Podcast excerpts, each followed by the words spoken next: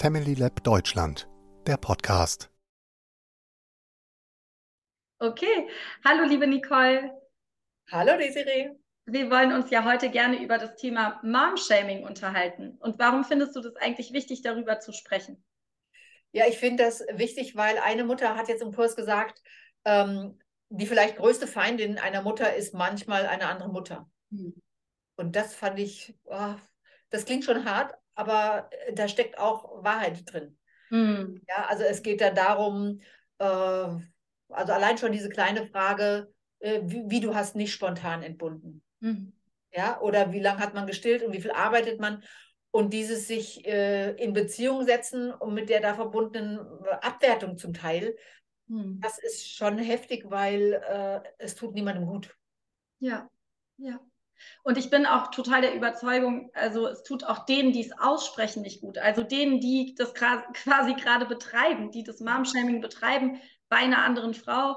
Mhm. Und nicht nur der, bei der tut es weh, bei der es ankommt, so, sondern eigentlich ja. tatsächlich beiden. Und es tut keinem gut und es dient uns allen nicht. Und deswegen ist wirklich die Frage, während wir auch sehen, wie verbreitet es einfach ist, ne? Und du hattest vorhin auch, als wir uns drüber unterhalten haben, gesagt, wie verbreitet es auch ist in den sozialen Medien und wie es dadurch auch noch mal präsenter ist, ja, ähm, ist so die Frage, wie können wir denn da wegkommen? Also wenn wir einfach ziemlich schnell erkennen, okay, das ist ein verbreitetes Phänomen und es tut keinem gut, mhm. wie, können wir, wie können wir damit aufhören? Und mhm. ja, ja.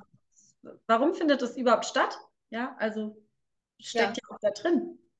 Ja, ich glaube, äh, es beginnt letztendlich damit, dass uns erstmal bewusst wird, wo findet das überhaupt alles statt? Also wo machen Menschen, Mütter verkehrt. Ja, mhm. also das sind, ich habe jetzt war vor dem Kindergarten und dann sagt eine Mutter zu der anderen Mutter, wie, du lässt die Mila so lange im Kindergarten, die ist doch erst drei. Mhm. Ja, also all diese kleinen äh, mhm. Sätze, ähm, die sind in der Summe dann doch recht viel. Und ich glaube, wenn uns erstmal bewusst wird, wo die überall auftauchen, das mhm. wäre schon mal sehr hilfreich. Wann findet dieses Verkehrtmachen, dieses Abwerten von anderen Lebensmustern und Ideen und Verhaltensweisen überhaupt statt? Mhm. Und auch das, was du gesagt hast, diese Erkenntnis, es tut niemandem gut, auch nicht derjenigen oder demjenigen, der es gesagt hat. Mhm. Ja? Mhm. Weil wir haben ja alle Spiegelneuronen. Das heißt, wenn ich mit Worten dich verletze, sehe ich in deinem Gesicht, uh, ja, mhm. und dann kommt dieser Schmerz ja wieder zu mir zurück und ich nehme es in mich auf. Ja, mhm. also das ist einfach wirklich verletzend für alle und ähm, es wäre gut, uns würde bewusst, wann das überhaupt passiert und sich dann auch klar zu entscheiden. Ich mhm. mache da nicht mit.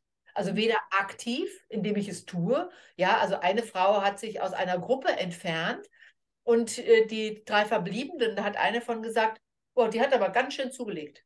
Mhm. Also dieses, mache ich das, sage ich sowas? Oder sage ich, nee, ich mache da nicht mit, aber mhm. auch nicht passiv. Das heißt, wenn so ein Satz in einer Gruppe fällt, zu sagen, also ich mag da gar nicht Teil von sein, weil ich finde äh, es schwierig. Ich möchte es nicht.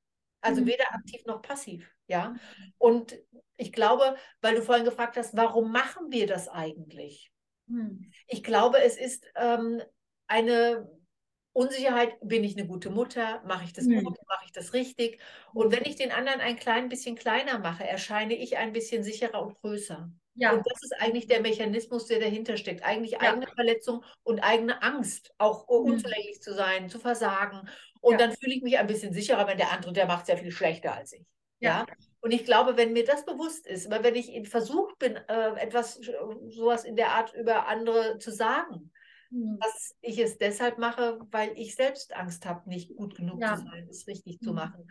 Und dann merke ich diese Verbindung zu mir zu sagen, ah, es ist schon ganz schön viel Druck, Eltern zu sein. Ja. Ja, also die Gesellschaft, die, die einen betrachtet. Und das ist schon heftig. Und dass man das erstmal zulässt, zu sagen, okay, gut. Manchmal habe ich einfach Angst, es nicht so gut hinzukriegen. Ja.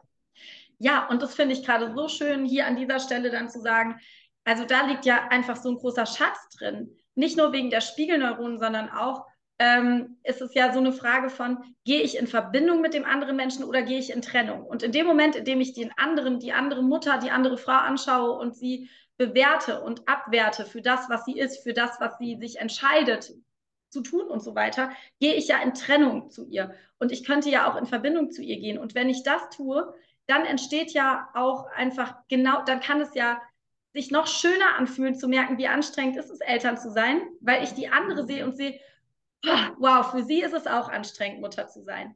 Und dann können wir uns darin sogar verbinden und verbünden in diesem Gefühl von, Eltern sein ist nicht leicht, Mutter sein ist nicht leicht in der heutigen Zeit. Ja, diese ganzen Erwartungen, die an uns gerichtet werden, die wir selbst an uns richten und was wir gegenseitig aufeinander projizieren, es ist nicht leicht.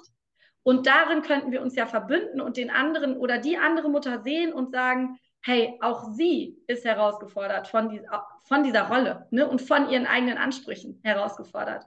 Und uns darin verbünden. Und darin, finde ich, liegt einfach total die Chance, uns mhm. nicht zu beschämen, sondern vielmehr zu sagen, Mutterschaft kann so vielfältig gelebt werden, so vielfältig wie wir selbst sind als Menschen, als Frauen. Und es ist schön, dass es so vielseitig gelebt wird, weil die Kinder so auch ganz unterschiedliche Erfahrungen und Mütter erleben dürfen. Und es ist schön, wenn wir einander in dieser Unterschiedlichkeit erleben, weil mich bereichert es total, wenn ich sehe, ah, sie macht es so als Mutter. Es kann ja einfach total schön sein zu erleben, wie jemand es anders macht. Und das müssen wir nicht abwerten. Im Gegenteil, wir könnten es feiern und könnten sagen, wow, wir alle sitzen im gleichen Boot, es ist nicht leicht. Und schön, dass wir so viele unterschiedliche Wege daraus finden. Ja. Ja. ja. Und es äh, ist natürlich auch so, wenn ähm, ich eine Mutter erlebe, die sehr heftig mit ihrem Kind ist packt das fest am Arm, die schreit das an, die macht das nieder.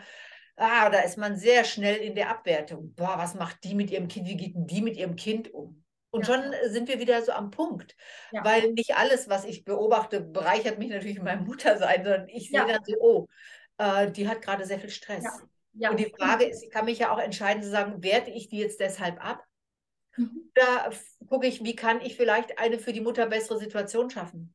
indem ich ihr vielleicht einfach freundlich begegne und anerkenne, ja, äh, wir kennen ja. alle Situationen, mit denen wir nicht auf YouTube auftauchen wollen. Ja. Also wir alle kennen ja. Überforderungssituationen und ja. im Moment bin ich gerade glücklich in der Situation, dass ich keine habe, aber ich sehe die Mutter, die überfordert ist und kann ich ihr vielleicht einfach mal zulächeln, um mir zu zeigen, hey, du bist nicht alleine.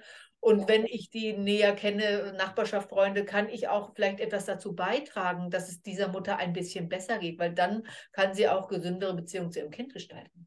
Ja, absolut. Und ich finde, und wenn ich auch nicht auf handlungspraktischer Ebene was beitragen kann, dann habe ich immer noch die Möglichkeit, liebevoll auf sie zu schauen, statt abwertend und trotzdem ihr Mitgefühl zu zeigen. Ne? Also ich finde, das können wir immer machen, einfach in so einer Situation, in der wir eine andere Mutter sehen, wie sie aus der Haut fährt oder nicht mehr die Mutter ist, die sie gerne sei, sein, ne, die sie gerne wäre, können wir in dem Moment auf sie liebevoll schauen und können Mitgefühl in uns auch erschaffen. Also Genau. Ich habe es ausprobiert und es geht, es geht, das können wir schon in uns ähm, herstellen, dieses Gefühl, dieses Mitgefühl. Und zwar indem wir zum Beispiel als eine Möglichkeit, wie du gerade gesagt hast, daran denken, wie wir auch manchmal überfordert sind und wie sich das anfühlt. Und dass keiner aus Freude und aus Spaß sein eigenes Kind irgendwie anmeckert oder ne, zu dem eigenen Kind abwertend ist oder so. Also, sondern dass es ja auch aus einer inneren Not heraus geschieht. Und wenn wir das anerkennen, finde ich, dann können wir viel schneller in so ein Mitgefühl mit dem anderen Menschen kommen. Ja.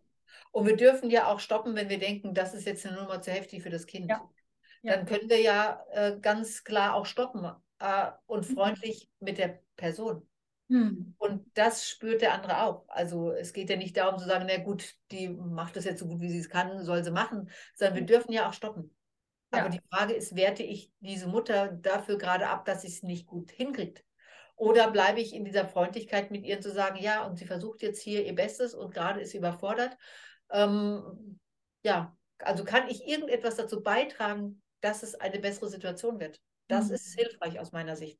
Ja. Und das startet ähm, bei Kleinigkeiten. Es sind ja nicht immer gleich diese heftigen Situationen, sondern es sind ganz viele kleine Kleinigkeiten. Und wenn ich mehr herausarbeite, wann beteilige ich mich an Abwertung? Mhm. Wann initiiere ich Abwertung? Mhm. Wann werte ich mich selbst ab. Das ist ja auch Mom-Shaming. Das ja. heißt, ich mache irgendwas und bin irgendwie unfair zu meinem Kind und dann so, oh, ich bin furchtbar schrecklich mit mir.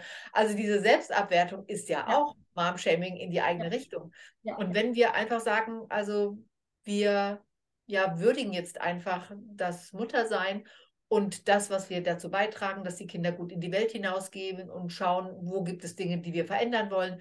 Mhm. Das wäre für mich ein konstruktiver Weg, weg von diesem andere Verkehr zu machen, um sich selbst ein bisschen besser zu fühlen. Hm. Ja, total schön. Ja, ich würde sagen, es ist schon ein total schönes Schlusswort an der Stelle. Ja, wir freuen uns auch darüber, Rückmeldungen zu bekommen, was ihr darüber denkt, ähm, was eure Eindrücke und Ideen dazu sind, wie ihr Mom-Shaming erfahrt oder wie es sich für euch auch anfühlt, es selbst zu betreiben, wie euch das vielleicht manchmal auch versehentlich passiert. Also das kann ja einfach auch sein. Ne? Wir machen das ja nicht unbedingt bewusst und mit Absicht, sondern eben auch manchmal einfach aus so einem Gefühl von Hilflosigkeit heraus, wie wir vorhin gesagt haben, oder Unsicherheit. Genau. Und da freuen wir uns auf einen Austausch mit euch. Macht's gut. Bis zum nächsten Mal. Ciao. Ciao. Schaue auch gerne auf familylab.de vorbei. Wir freuen uns auf deinen Besuch.